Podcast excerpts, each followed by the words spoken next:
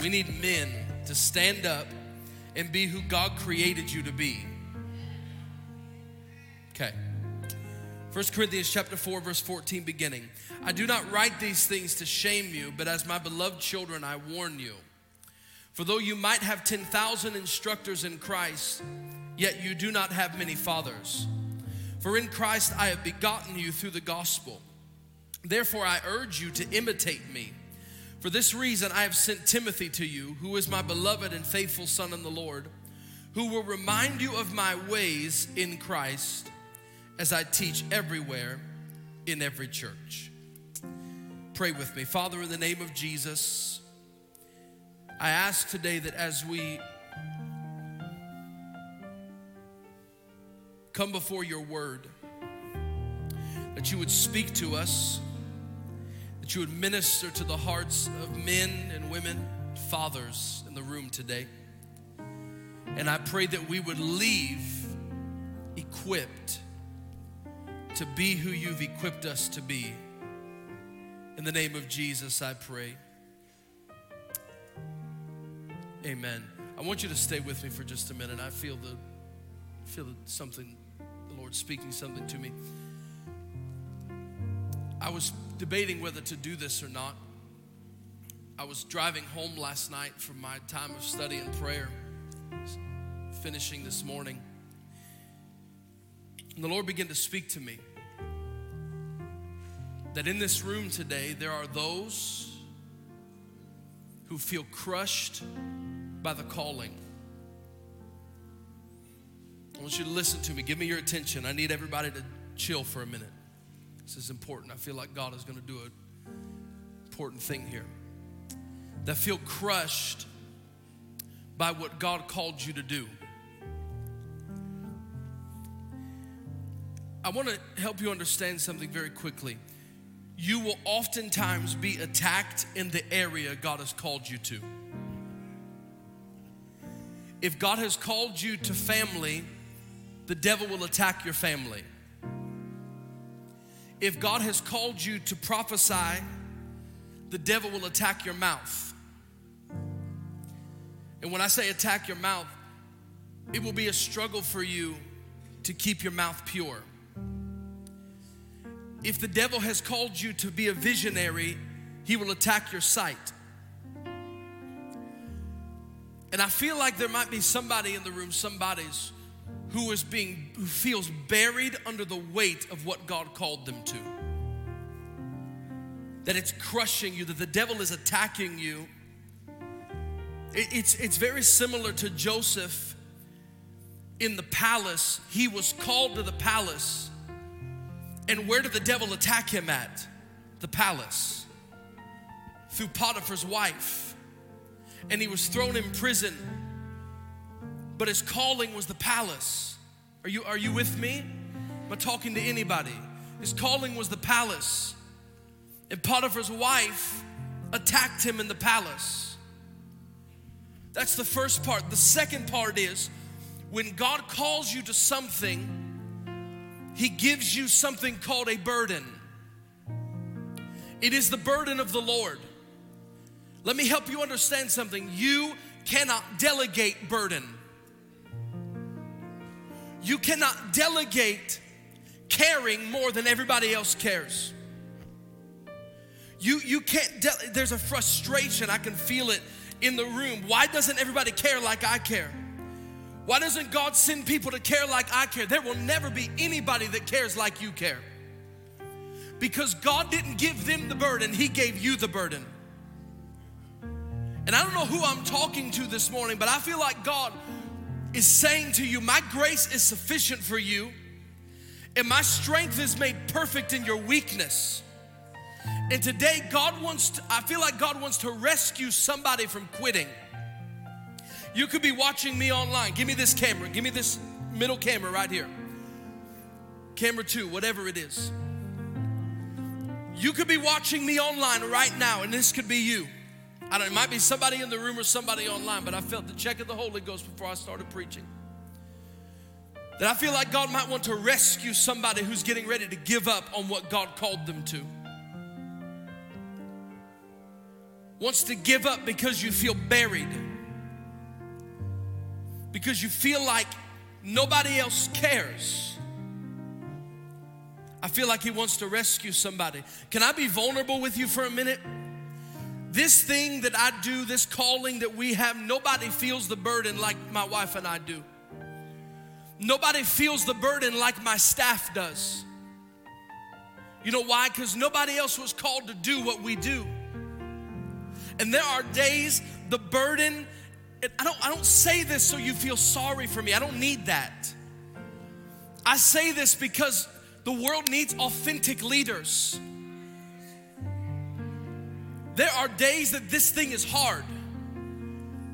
There are days that standing up here and preaching is difficult. But there is never a day that He's not with me. There's never a day that His burden isn't easy and His yoke isn't light. And to somebody who feels like you're on the verge of giving up, God made me stop this moment right here to tell you yes, your calling will bury you, yes, it will crush you, but it will produce an oil in you that could never be produced otherwise. It will produce something in you that never could be produced otherwise. And God put it in you because He can trust you with the burden He carries. Every head bowed, every eye closed. If I'm talking to you, I want you to throw both hands up. If I'm talking to you and you say, I feel crushed, I feel the burden of the Lord, and sometimes I feel buried by it. Sometimes I feel overloaded by it, overbeared by it. I feel like God is wanting to reach to somebody right now, today, and rescue you before you give up on what God called you to. Stretch those hands high. Don't be ashamed. Don't be ashamed. If it's you, stretch them high. Stretch them high. Church, look around you. You see somebody with their hands raised, put your hand on them quickly. God wants to help somebody before I even start preaching this morning. Before I even start ministering this morning, God wants to help somebody.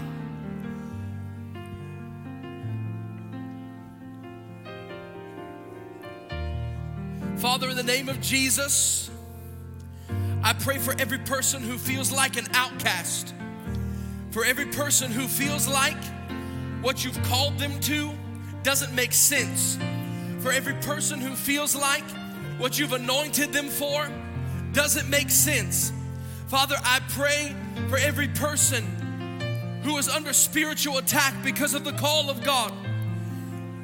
I pray right now in the name of Jesus that that burden begins to lift Lord, that that burden begins to become light and your yoke is easy.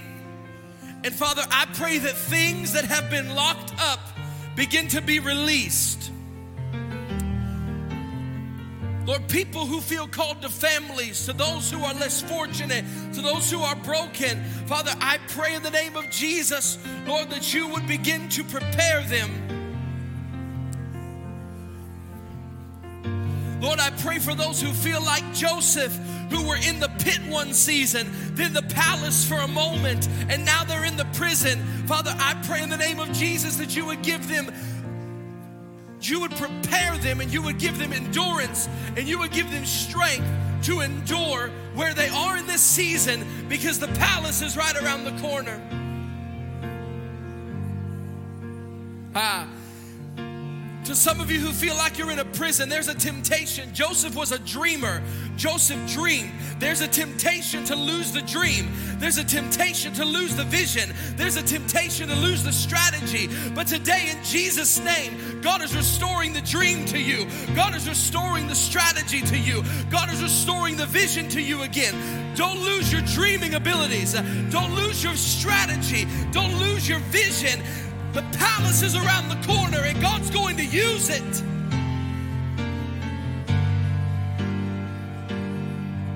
In the name of Jesus. To somebody watching online right now who feels like I'm on the verge of quitting, I'm on the verge of giving up, put me on camera two, on the verge of giving up, on the verge of quitting Today, in the name of Jesus, uh, I speak life over you. I speak that you shall continue going. You will keep running. You will not grow weary. You will not faint.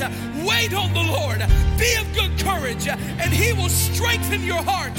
Wait on the Lord. Be of good courage and He will strengthen your heart. Your days are not over, your time is not ending, it is just the beginning. So, Father, I pray a release come, I pray an anointing come to bear the burden and to bear the yoke of the Lord, that they would run and not be weary against discouragement in the name of Jesus uh, that want to give up because it's hard. Put your head down, get your head in the Word, get your head in prayer, and run after the things of God. He will open doors that no man can shut, He will bring opportunities that no man can bring. In the name of Jesus. Stay steadfast, my soul. In the name of Jesus.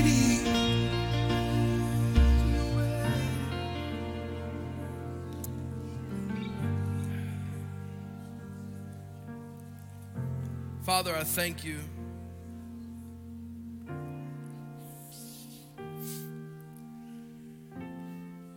That you don't give your burden arbitrarily, but you have chosen who you've chosen. And you use who you choose. Father, in the room today, for those who feel unqualified,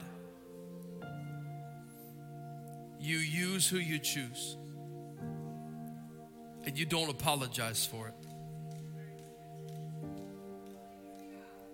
Father, I pray in the name of Jesus that their identity would be rooted in you, rooted in Christ. That they don't have to be somebody they're not, they can be who you've created them to be. In the name of Jesus, I pray. And the church said, Amen and amen. As you're being seated, tell somebody God wants to use you. God wants to use you. You could be seated in the room.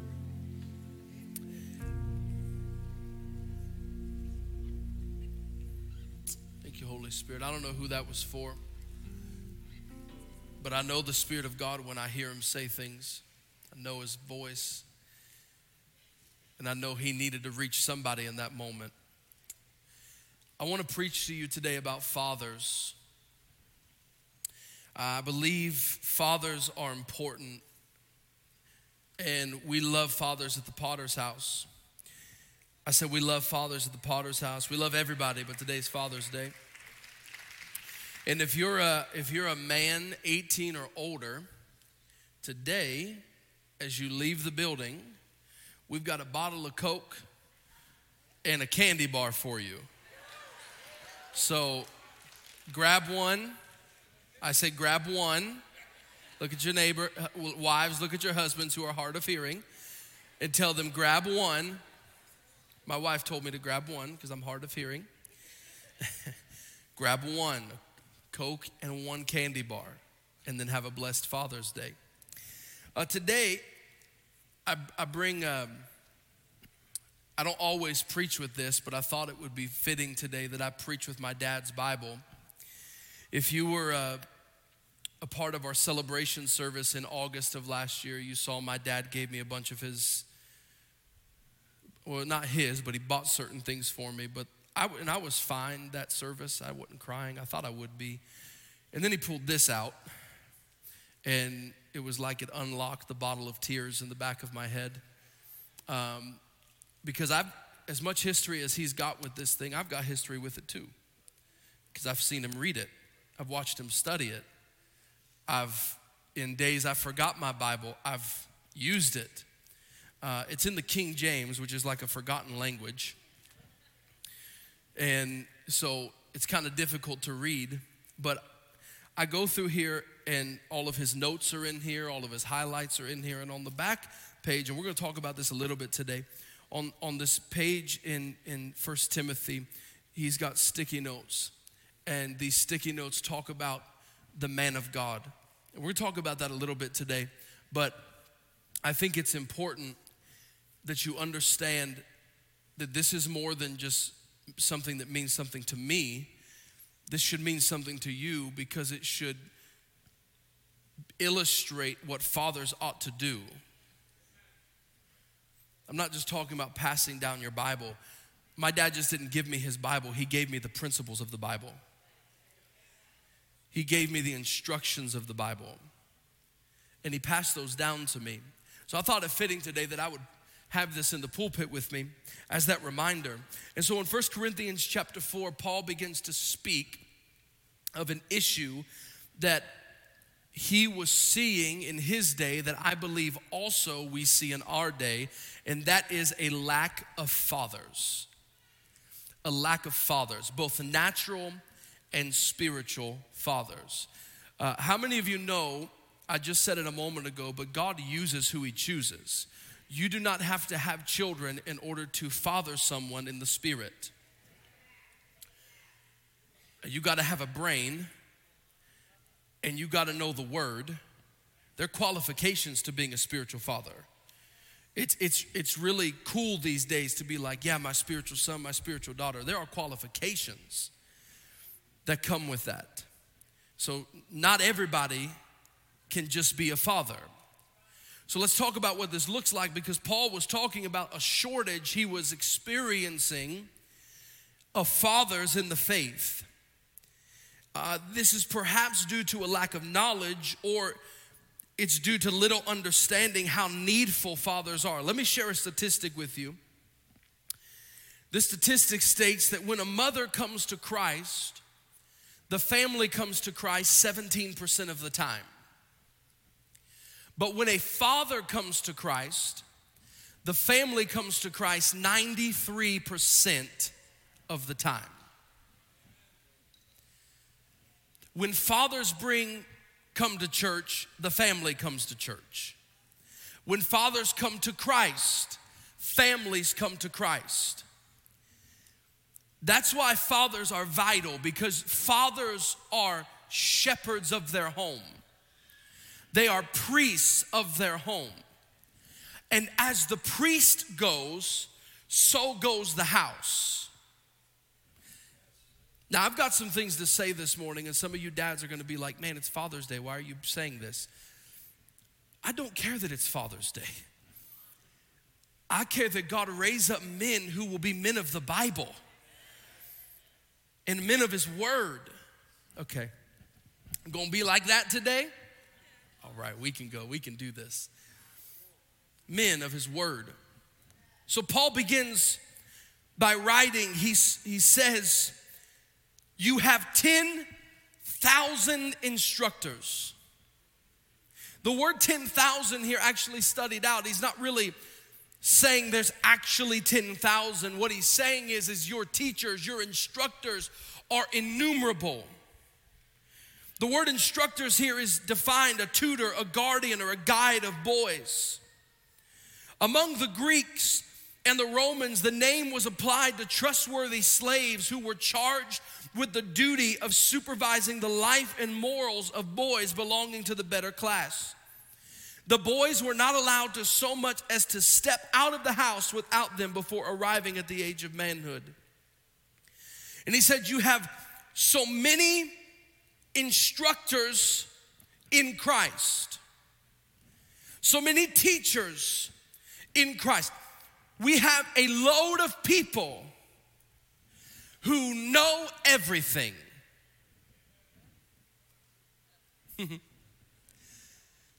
we have a ton of people who know it all. Can I tell you the difference between a know it all and a father? A know it all is interested in getting his point across.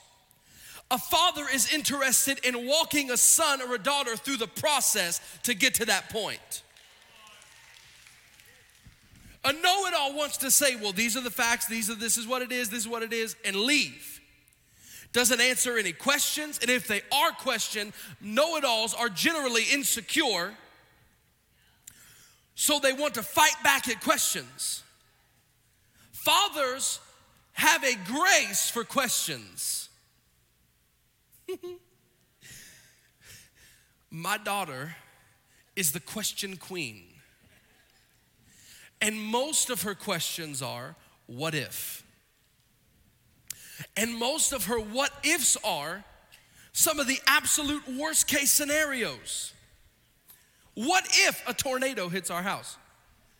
She's petrified of tornadoes. And I try to tell her, Jocelyn, we don't have many tornadoes here. Okay? At least in Columbus, Grove City, you know. We don't have many. It's not something you got to worry about, baby. It's okay. How do tornadoes happen? So, me, the very best way that I can, try to express to her what happens in the atmosphere to make a tornado. And then she's like, What's the atmosphere? Oh my goodness. Where does rain come from? Question after question. And eventually, fathers get tired out of questions. I mean, can anybody other father get honest with me in the room today? You're just like, kid, we're gonna have a question room, and you're gonna go in there. You can record all your questions, and we'll answer them later. Fathers have grace for questions, know it alls have no grace. And one of the one of the overreaching problems today is we've got a lot of instructors, teachers who have no integrity. You know what else we have? Fathers who have no integrity. Fathers who have no character. That their word doesn't mean anything. Their word does, so that so they try to teach but because they have no integrity and character and their word doesn't mean anything, nobody is listening to what they have to say.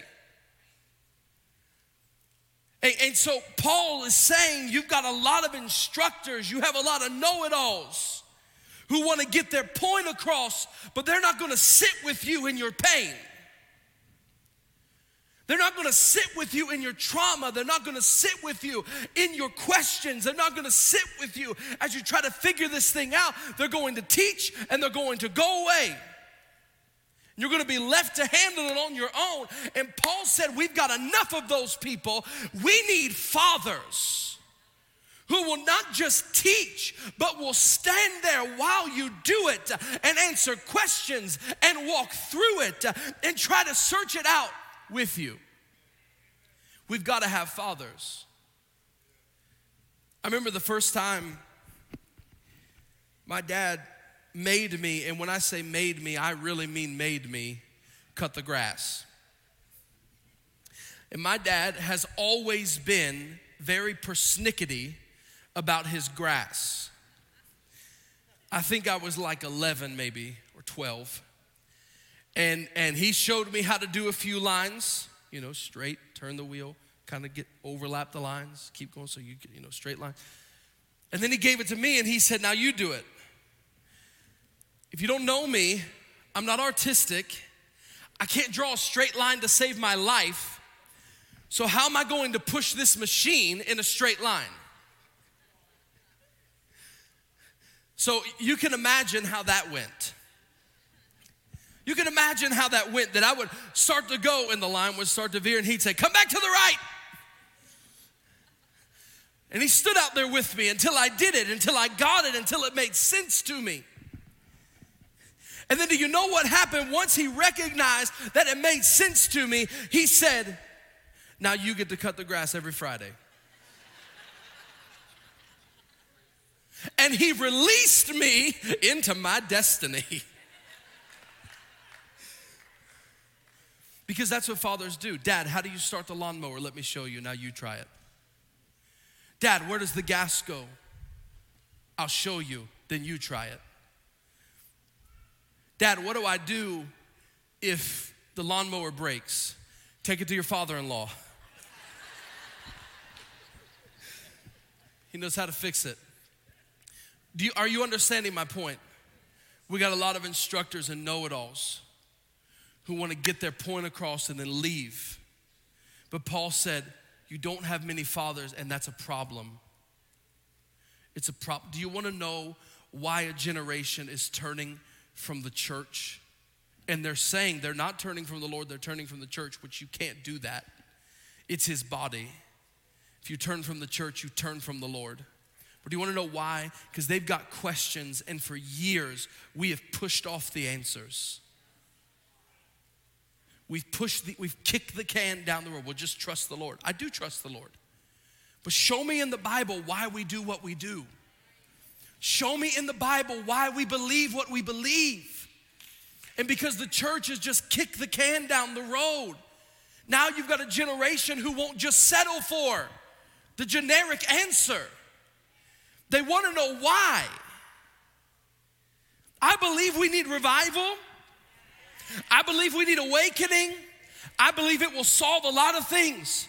But I believe that revival without sound theology creates deception. Revival and awakening without sound doctrine creates deception. And you've got believers, young believers, sons and daughters asking questions, and we can't just say a move of God will fix it. You've got to have a move of God and the Word of God to help line up what is happening. Help line it up. So we've got a lot of instructors, but not many fathers. This word not many means not much or not plentiful. Listen to this definition of the word fathers the originator and transmitter of something, one who has infused his own spirit into others, who actuates and governs their minds, one who stands in a father's place and looks after another in a parental way, a title of honor nourisher, upholder. How many of you understand God is Father? He, he's the best Father. He loves like a father. He accepts like a father should. He honors like a father should. He, he gives access and acceptance like a father should. He is faithful like a father should be. And, and there's, a, there's a movement today that says that God is a woman. In case you didn't know, they're actually trying to say that. And they're trying to use the Bible to make it so. God explicitly, Jesus Himself, refer, first of all, God is a spirit, and they that worship Him must worship Him in spirit and in truth. But God identifies Himself. The word is called anthropomorphic. It is giving human nature to God. It's giving human uh, uh, traits to God. He, he, he identifies himself. Jesus identified him and said, When you pray, pray our our father, not our mother. Oh my.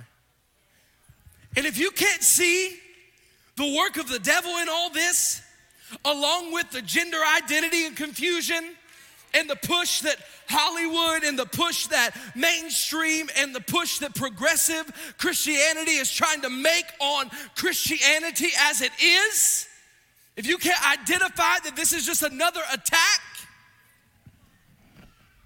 and the amount of people who are falling into this trap, it's no, and the type of people that are falling into this trap. It's no wonder that Jesus said in the last days many would be deceived. And if he did not shorten the days, even the elect would be deceived. Even the elect would be deceived. And so we've got to understand that God is a father and he loves like a father. Loves like a father. So let's look at this. Kingdom fathers what Paul did not do. Y'all with me so far?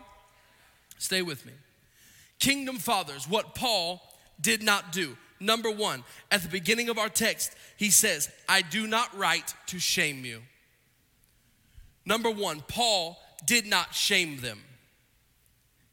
Shame defined is to confound, to shame one, to make ashamed, to dishonor, to humiliate, to embarrass, or to degrade what you'll recognize in the succeeding verses is that Paul said, I am a father to you, I have begotten you in the gospel. So there was relationship that Paul had established. One of the problems that we face in our day is men who attempt to be fathers without relationship. Rules without relationship equals rebellion. I'm gonna say it one more time. Rules without relationship breeds rebellion. If you cannot have a relationship, then don't set the rules. Because you're going to breed a rebellious son or daughter. One of the other things I've recognized I, I, in my life, I have very few fathers because quality over quantity. I don't need a thousand spiritual fathers. I have my dad, he is both earthly and spiritual. There's nobody better I could have learned from. And then I've got a few others, my father in law, and a few other men who I consider to be mentors, fathers in the faith that I lean on, that I trust with wisdom and trust with my heart and, my, and, and, and the things of my heart. And then I've had people, listen, who have come up to me, probably because I was. Can I be vulnerable with you for a minute? I kind of feel a little loose on this Father's Day.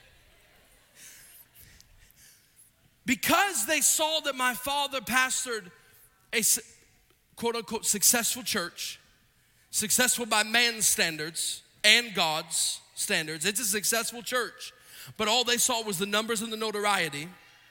And because I was his son, they came and tried to father me because they saw the gift in me. They didn't want to father me, they wanted to control me. They wanted to manipulate me.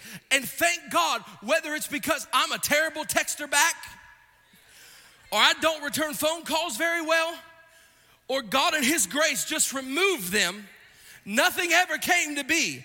I think I'll get to heaven and He'll say, When your foot slipped, my mercy held you up. Because there are, there are men who want to control the giftings of a younger generation of sons and daughters, and you cannot control what God put in them. That's not what God called you to do. He called you to father it, He called you to nurture it, He called you to invest in it, not control it. If you don't have relationship, don't speak. Is this too hard on Father's Day? Y'all being really quiet. Paul had enough relationship with the church of Corinth that he could write them and call them call them things and tell them if you don't get this together, you're not going to enter the kingdom of heaven. Uh, he said in, in one of the chapters, I believe it's chapter four or five, he said, I heard that a father is taking his son's wife. Don't be stupid. That shouldn't be. That should be. Paul had enough relationship that he could bust them over the head if he needed to. But imagine, if you will, if one of the other church leaders or other church people would have written to Corinth and had no relationship with them. Have, has anybody ever come and tried to talk down to you without relationship? Anybody? Come on, throw your hand up, be real. With, with no relationship, they've tried to correct you, they've tried to tell you you did wrong, and you're just sitting there like, I don't even know you, bro. I didn't give you that kind of access to my life. Now, there is a fine line between honoring your elders, come on, honoring your elders, but then also understanding who you give access to. And, and, and you don't understand. Can I, can I speak on behalf of a generation for a minute? Can I? I'm going to, anyways. I don't need your approval. There's a frustration that abounds when the only thing we hear from other generations is what's going wrong. A deep frustration about, well, I wish we would do this, or we should do this, or I don't like this, I don't like this. Meanwhile, people are being saved. People are being filled with the Holy Ghost. People are being healed. People are being delivered. People are being connected.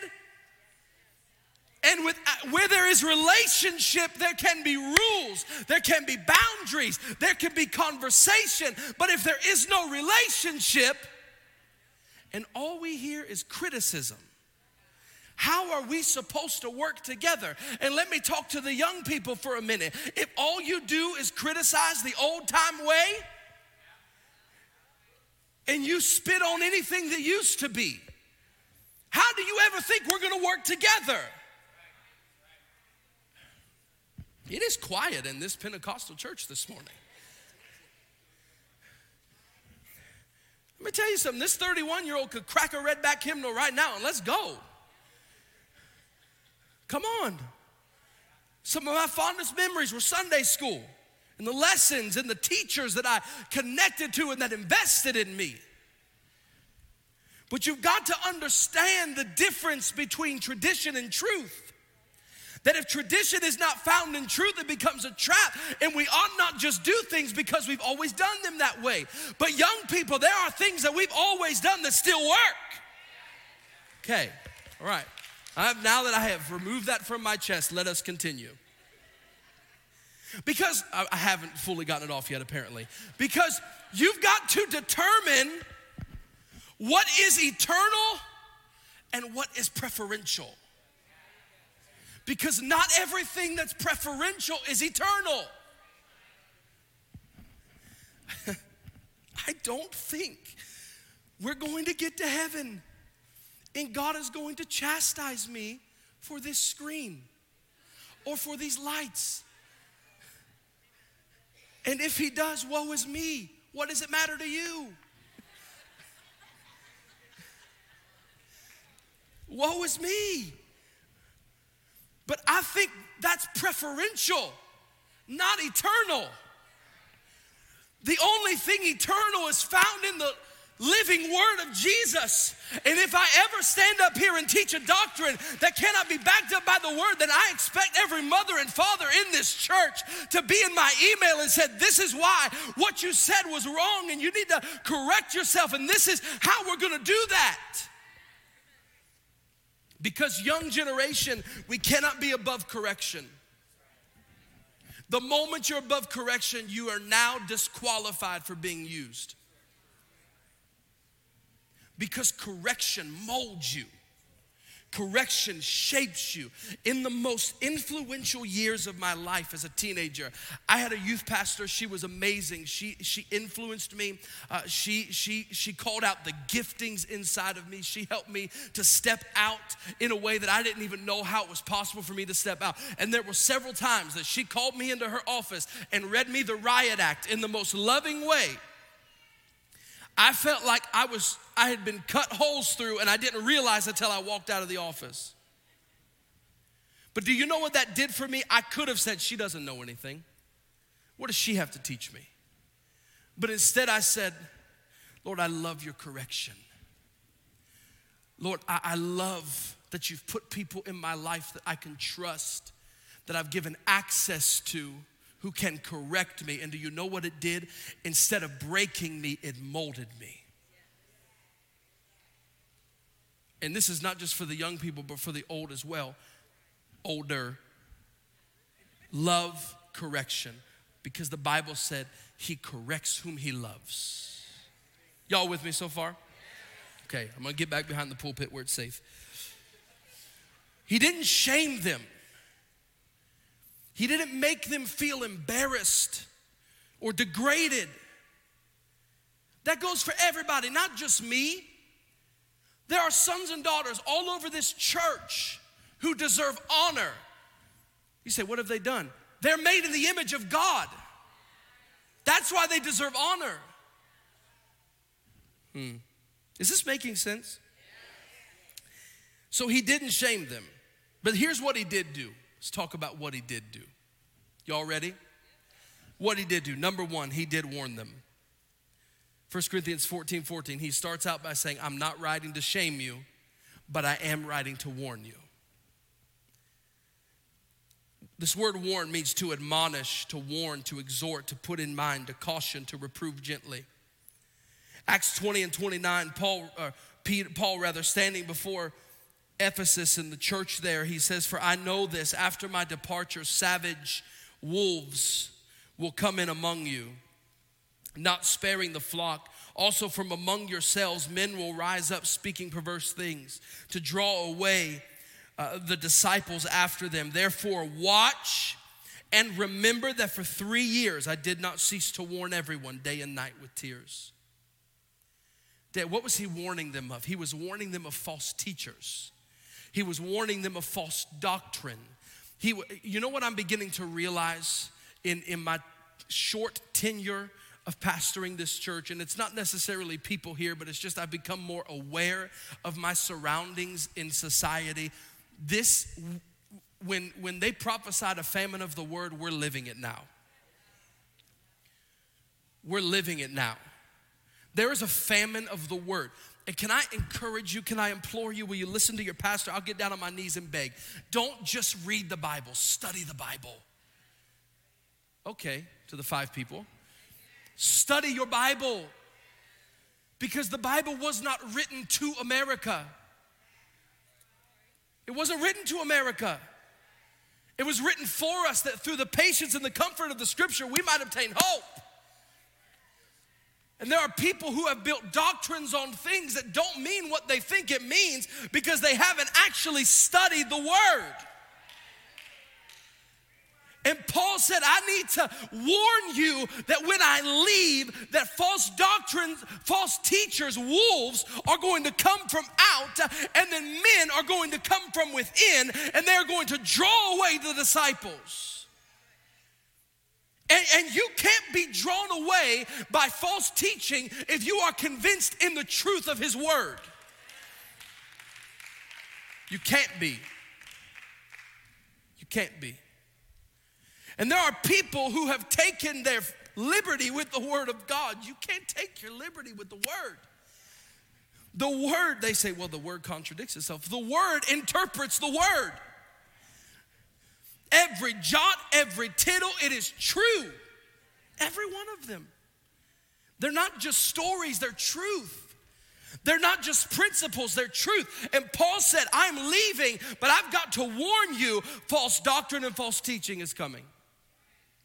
And I am, I am persuaded and I'm also very concerned because today, more than ever, false doctrine and teaching is available at the drop of a hat. I've told you this before. In, in the Bible days, in order for a false teaching to be perpetrated, they would write letters. Some of them were like extracurricular stories of Jesus about his other escapades and other stories. Uh, some of them were just generic writings, and then what they would do is they would sign them the apostle's name. They would sign them Peter, they would sign them Paul. When in reality, Paul and Peter never writ them. But you can imagine taking a letter, walking, riding a donkey, riding a horse. It takes a while for that letter to get there, and then it takes a while for it to get passed around.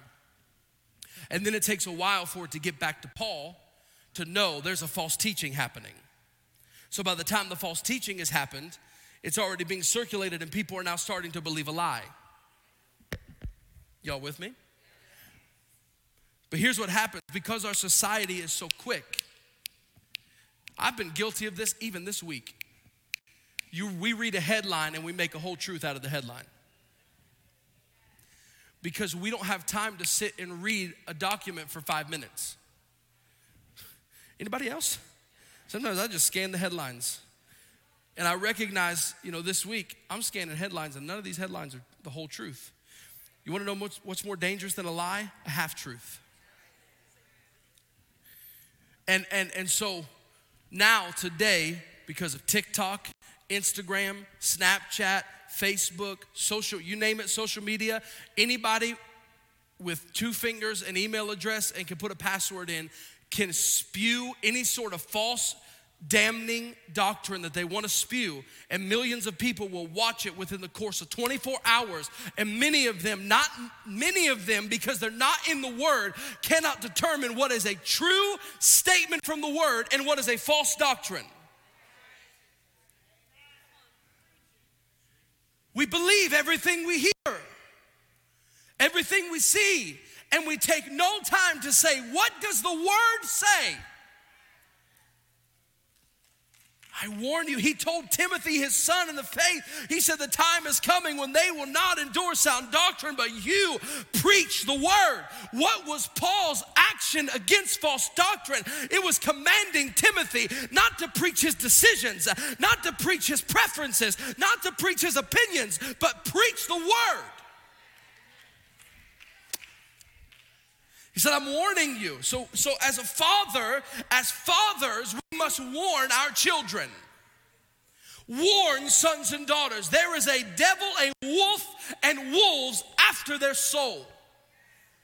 You know, I, can, I remember um, uh, Jocelyn, I think she may have been like three. She just turned six yesterday. It's been a party time this weekend in our house. My son turned two on Friday. Jocelyn turned six yesterday. Today's Father's Day. It's been quite a time, right?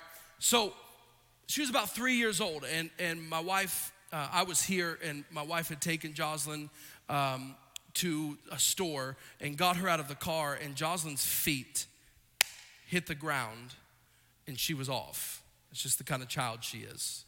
She just, she's gone always. Hit the ground, and she was off in the middle of a parking lot, and Damaris grabbed her and pulled her back and said, You know, with, with great motherly authority, don't ever run in the parking lot again. Anybody ever said that to your children?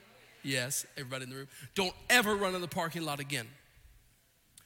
Years would go by, and multiple times when we're getting out of the car, I would tell my kids, when you get out, you stand here and you don't move. And my question queen, Jocelyn, says, Daddy, why don't we run in parking lots? Ha, this one's easy. I can answer this one. I don't know about the atmosphere thing, but I can answer this one because if you run in the parking lot and you're not watching or paying attention, or better yet, the person driving isn't, you could get hit and die. Oh, we got real quiet. And, and here's the thing she listened because I warned her of what could happen if she didn't listen. And we need fathers to warn a generation that if you don't pay attention, if you're not in your word, going out into social media world is like going into a parking lot and not paying attention. You could get hit by false doctrine and your whole life could be completely ravaged because you didn't pay attention to what you put in front of your face and let in your heart.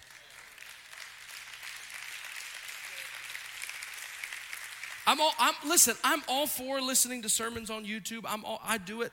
I'm all for listening to podcasts. I do it. But I am not all for doing that and not making sure that what I'm listening to aligns with the Word of God. Is this all right this morning? It's a little bit different than the last couple weeks. But that's all right. So he did warn them. Colossians 1:28 him we preach warning every man and teaching every man in all wisdom that we may present every man perfect in Christ Jesus. Number 2, he did lift up. Verse 15 of our theme text, he said, For in Christ Jesus I've begotten you through the gospel. This word begotten means to father children or calls to arise, to excite, or lift up. 1 Thessalonians 3 2, and sent Timothy, our brother and minister of God, and our fellow laborer in the gospel of Christ, to establish you and encourage you. That word encourage means to strengthen or comfort concerning the faith. Fathers who lift up their sons and daughters offer their sons and daughters a perspective their fathers never had. Last week, if you were here or you watched online, do you remember I put my six year old little girl on my shoulders. And I didn't want to overwhelm everybody because I had so much I could have preached just right there, but I felt like I did what the Lord said. But do you know something different about being on my shoulder? She could see better. I should have asked her, Jocelyn, who's on, who's on their phone while I'm preaching?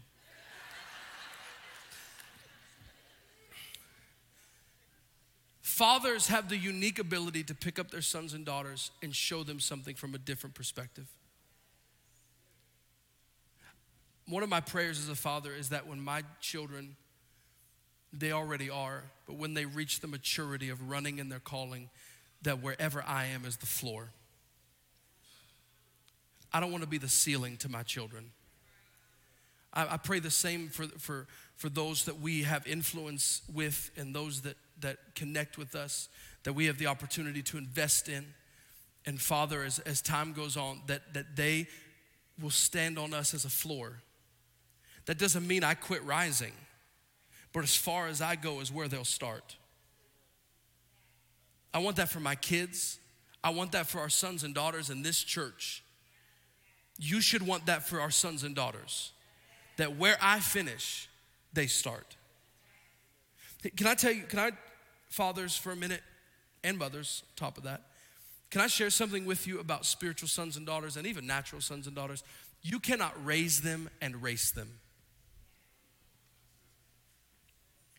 You can't raise them and race them. You can't compete against them.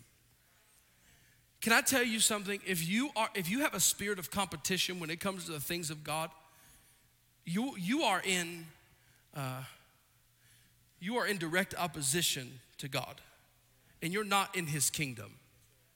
Do you know what a competition is? Competition is let's see who can be in first place, right?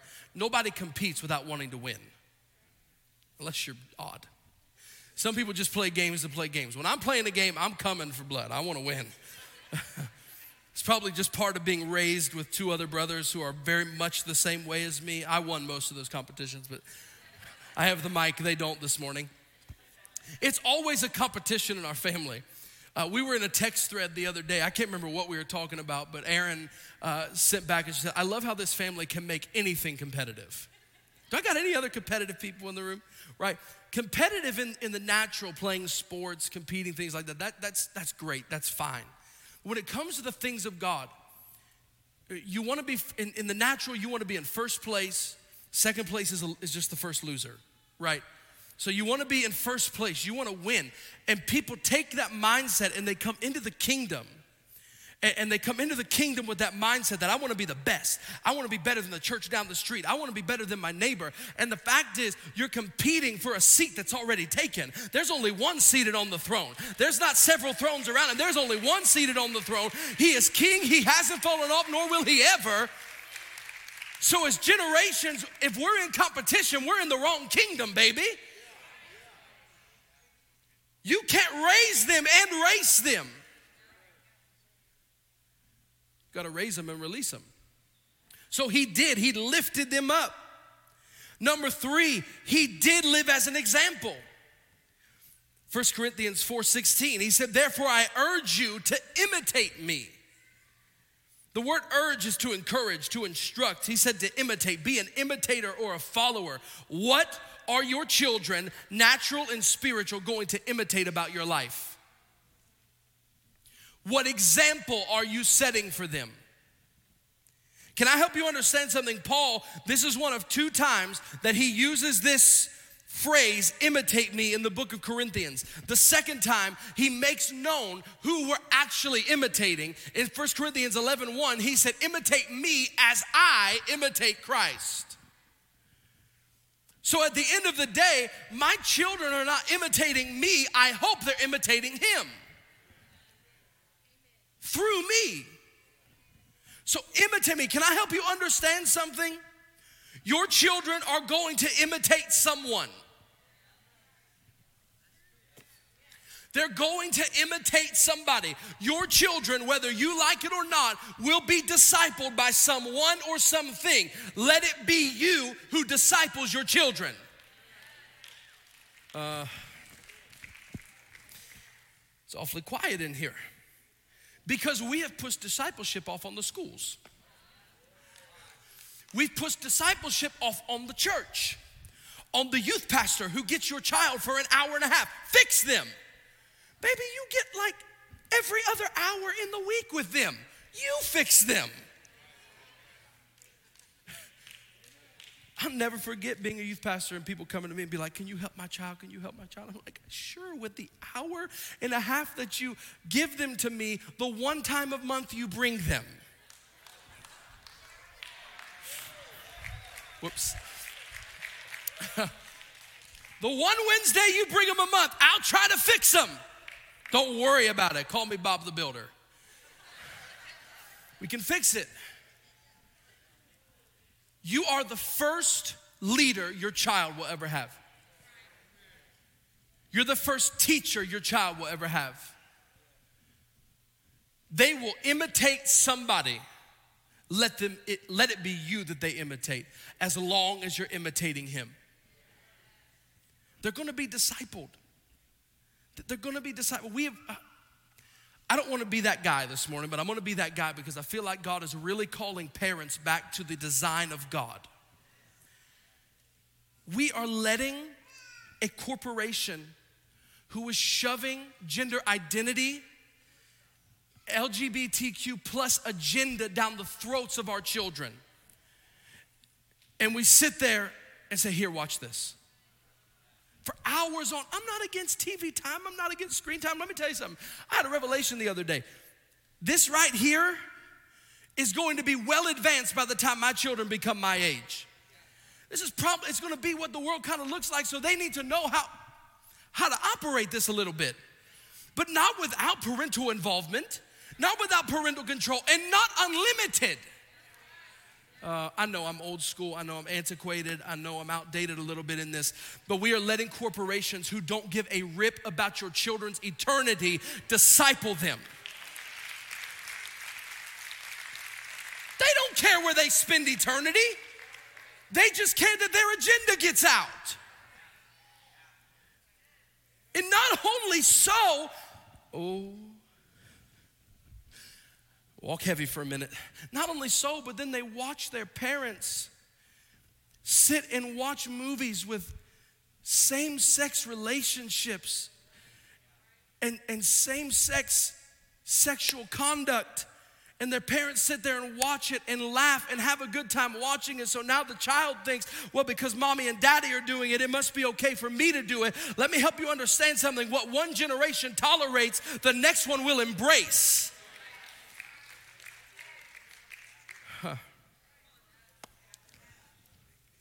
Who are they imitating?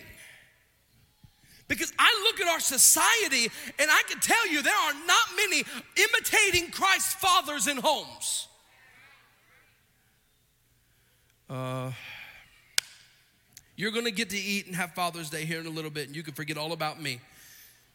The fact is this God is displeased, and God's heart is broken for an entire generation of sons and daughters who are just going along the way with nobody to say where you're going is going to lead you to an eternity of torment. And, and you know what? It's entirely possible to do it all from a place of love entirely possible to do it all from a place of love. Paul said, speaking the truth in love. True love is not going to let you go to hell without saying anything. True love is not going to let you live in sin without saying something. If I love you, I ought to speak up. I don't say it condemning, I don't say it in, in a condescending way, but I tell you, according to the word, there's going to come a day of judgment. And if you are not found in the book, you're going to spend eternity in heaven or in hell. If you're not in the book, you're going to spend eternity in hell that was created for the demons, not for you. Why would God, why would a loving God send people to hell? This day I lay before you life and death. Choose life. Why would man not choose to be with a loving God? Hmm. So, so he was an example for them. Paul was an example to them. And then he he said, I urge you to not, I'm not just an example, I don't want you to imitate me, but I want you to remember my ways, my conduct, my thinking, my feeling, my deciding. Paul sent Timothy. This is what Paul wrote to Timothy in 1, Corinthians, 1 Timothy chapter 6, verse 11 beginning. This is so important. If you're a man of God or a woman of God in this room, you need to go read these scriptures and study them. And, and, and, and, and be what they're saying. These, this is the, the verses that right here on my dad's uh, Bible, he's got sticky notes. These are the verses right here because this is what he aspired to be. This is what he aspired to be. Listen to this. But you, O man of God, flee these things we're going to talk about what those were because they came in the preceding verses. Flee these things and pursue righteousness, godliness, faith, love, patience, gentleness. Fight the good fight of faith. Lay hold on eternal life to which you were also called and have confessed the good confession in the presence of many witnesses. I urge you in the sight of God, who gives life to all things, and before Christ Jesus, who witnessed the good confession before Pontius Pilate, that you keep this commandment without spot, blameless, until the Lord Jesus Christ appearing. What does the man of God flee from? Number one, you can find it around verse 7 the man of God flees from unwholesome words. The man of God doesn't talk like everybody else talks like. The man of God doesn't joke like everybody else jokes like. I, this is, see, some of you are like, well, this is legalism. I feel your, I feel your kickback today. You don't have to sit here and pretend. Some of you are sitting here, wow, this is just so antiquated. This is, this is the Bible. It's the word of God, true and enduring forever. and, and, and so flee from unwholesome words. I don't laugh at everything everybody else laughs at. I don't watch everything everybody else watches. I don't listen to everything everybody else listens to. Ask me why. Thank you to the one person. I said, Ask me why. Because I want to be a man of God. And I want to be used of God. Listen, and I want to be an imitator of Christ. Could you imagine Christ saying any of the words that people say today? Pastors that get in pulpits and curse. Could you imagine Jesus trying to get his point across by cursing? No. But we want to do it to appease man and to be accepted by man. And meanwhile, as hard as we're trying to please man, we are losing the pleasure of God. So they flee unwholesome words. Listen, this is important, especially for where we are today. They flee uneasiness due to discontentment. In other words, they learn to endure. I'm not gonna quit just because it gets hard. I'm not gonna stop giving just because we're in recession. Oh, it's awfully quiet. I'm not gonna quit tithing just because we're in a recession and gas prices are $5 a gallon. I'm not gonna quit serving the Lord even if they close churches down. I'm not gonna quit singing. I'm not gonna quit worshiping even though I don't have the best voice, even though I don't have the best understanding, even though I don't have the best gifting. I'm not gonna quit just because it got hard. I won't do it. He said they flee uneasiness due to discontentment. And then in verse 10 of 1 Timothy 6, we all know it the love of money is the root of what? All evil. The root, the love of money, not money, the love of money is the root of all evil. They flee an unhealthy attitude towards money. I don't know what it is about men. We just have got to have money. And the more we have, the better off our family's gonna be. Paul said, I've learned to be content with all things in all things. Whether I had much or I had little, I learned to be content. And most times, what I've seen, the times I've seen that men make decisions based solely on money, it ends up tearing their family apart. I'm just telling you what I've seen from experience. That may not be a truth across the board, but from what I've seen, men that make decisions solely based on money, it ends up hurting them because they love money more than they love God. And the love of money is the root of all evil, and the love of money shows a heart that doesn't trust Him. So they flee that. But, but then he said he follows after, pursue. What does he pursue? Righteousness, right standing with God, godliness, living a life that pleases God, holiness, for without which no man will see God. In Hebrews is what the Bible said.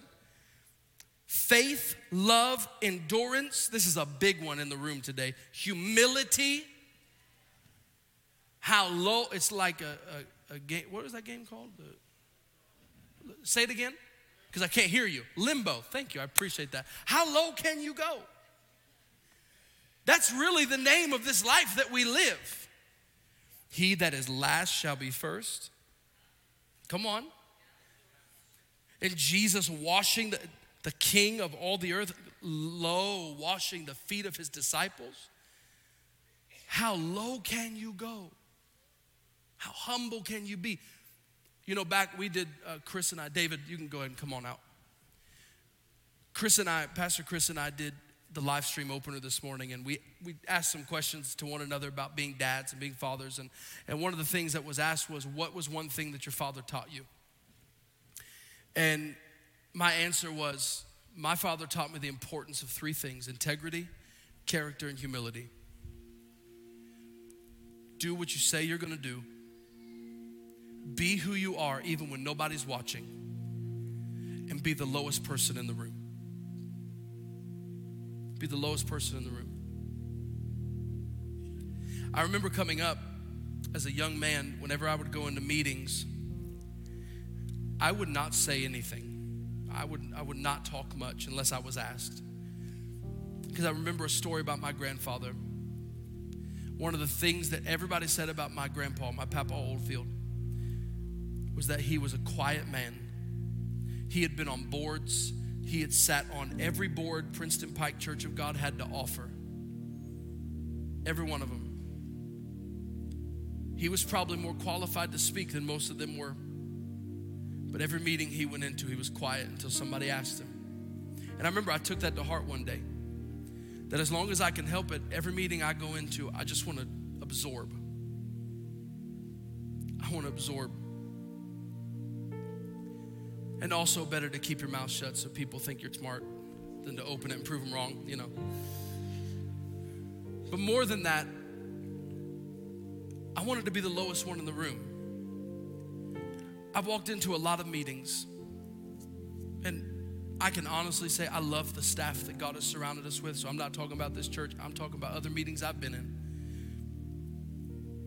The staff of this church, the board of this church. So I'm not even referring to this church, but I've been in meetings where I walk in and there are people who just want to talk because they love to hear themselves talk.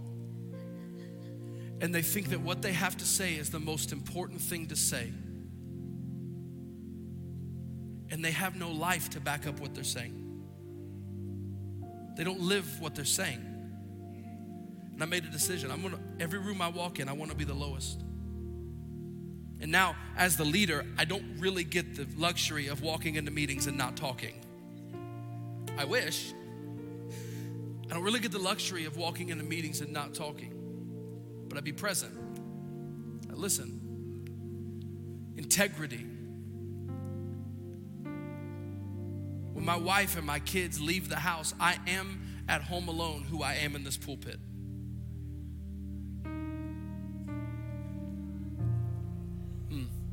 I'm not looking at things I ought not look at.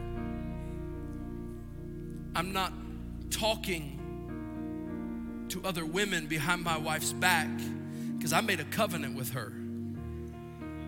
She's my one and only. you know, people say, well, I mean, it was just a text conversation. You opened up a door in your heart. It was just a message. You opened up a door in your heart. Jesus said, if you look on a woman with lust, you've already committed adultery. Integrity, character. I, I'm gonna do what I said I'm gonna do. So long as I can help it, I'm gonna be who I am in front of you, in front of my family, when I'm behind closed doors by myself the man of God pursues these things. Pursues these things. So, very quickly, I've got, got to help. Got to help you. How do you become a kingdom father? You say, Pastor, I hear all these things you're saying. These are great. I want to be that. How do I do it? Number one, you've got to make a decision. None of these things happen without intentionality. You don't just wake up one day and your body automatically just start living the word. Do you realize how against the word that is? The flesh is in opposition to the spirit. You wake up and you command your flesh, you will obey the word of the Lord. You will love your wife. You will love your children. You will be faithful. You will be here. You will be consistent. You will be constant. You tell your flesh you will align with the Word of God. You got to make a decision. Because all of these are just concepts and theories if you don't make a decision to say, I'm gonna take what the preacher said today and I'm gonna do it in my life. You make a decision to be transformed. Romans 12, 1 and 2, be transformed by the what? Renewing of your mind. Because your mind is in opposition to the word. Your flesh is in opposition, so it has to be renewed to align with the Word of God. Galatians 2 and 20, Paul said, I die every day. What was he saying? Every day I get up and make a decision. I'm going to imitate him so those behind me can imitate me. Number two, become a man of prayer. You know, I watch when we call prayer gatherings, the amount of women that show up compared to the amount of men. I love so much, and I'm gonna say this, and, and, there may be a handful of you that know what I'm talking about. I love so much when we're in the presence of the Lord and He's moving and the groan hits the room. He prays through us with groans that cannot be uttered. The groan hits the room. And you know what I've recognized? A lot of times, the groaning that's happening in the spirit are women. There's nothing wrong with that. But my God, I wonder what would happen if, if there was some men that buried their face in the altar and began to groan before the Lord. And let the spirit, I'm telling you, I, I pray that the weep of God come over the men again That it's not the women in the altar crying out for children and crying out for this and crying out for revival, but the men come and weep, and the groan returns to the men. You cannot replace a man who prays.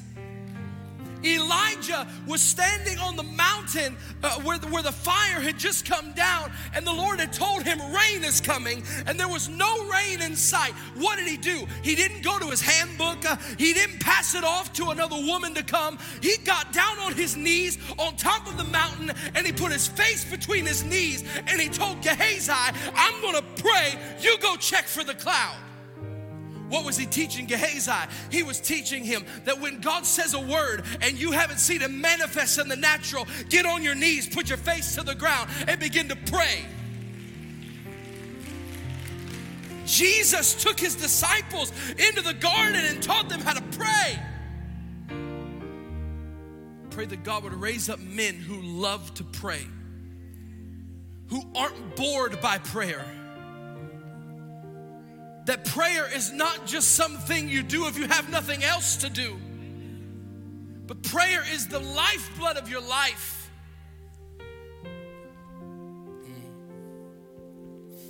And then, lastly, stand on your feet.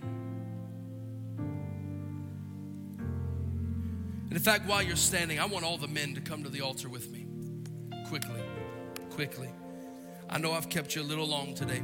Thank you for your patience your grace for me? All the men, come on down. The last thing I want to tell you how do you make a decision? It's twofold. You make a decision to be a spirit filled man. To be a spirit filled man. Can I tell you something? This is going to sound weird to some of you. I'm 31 years old. I won't tell you my dad's age, but he just had a birthday. But to this day, to this day, when I hear my dad speak in tongues, something in me leaps. Something in, something in me comes alive when I hear him pray in the Spirit.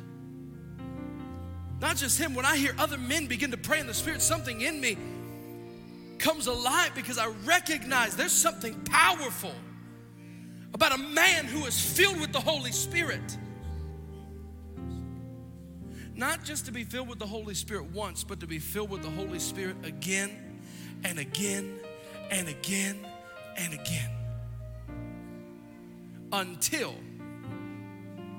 you overflow so, what happens? Come here, Donovan, come up here for a minute with me. So, what happens when you've got a younger generation that needs to be warned? What comes out of you is not you, but the overflow of the Spirit. And because He's filled with the Spirit and I'm filled with the Spirit, and I've got relationship, I can warn Him and He won't be able to say, Well, that's just your opinion something in him will say, I know that spirit. That's the spirit of the Lord speaking. I overflow so that I'm not pulling on myself to raise a generation, to pull up a generation, to lift them up. I'm leaning on the spirit to put a generation on our shoulders and to let them see from a perspective they'd never seen. Thank you.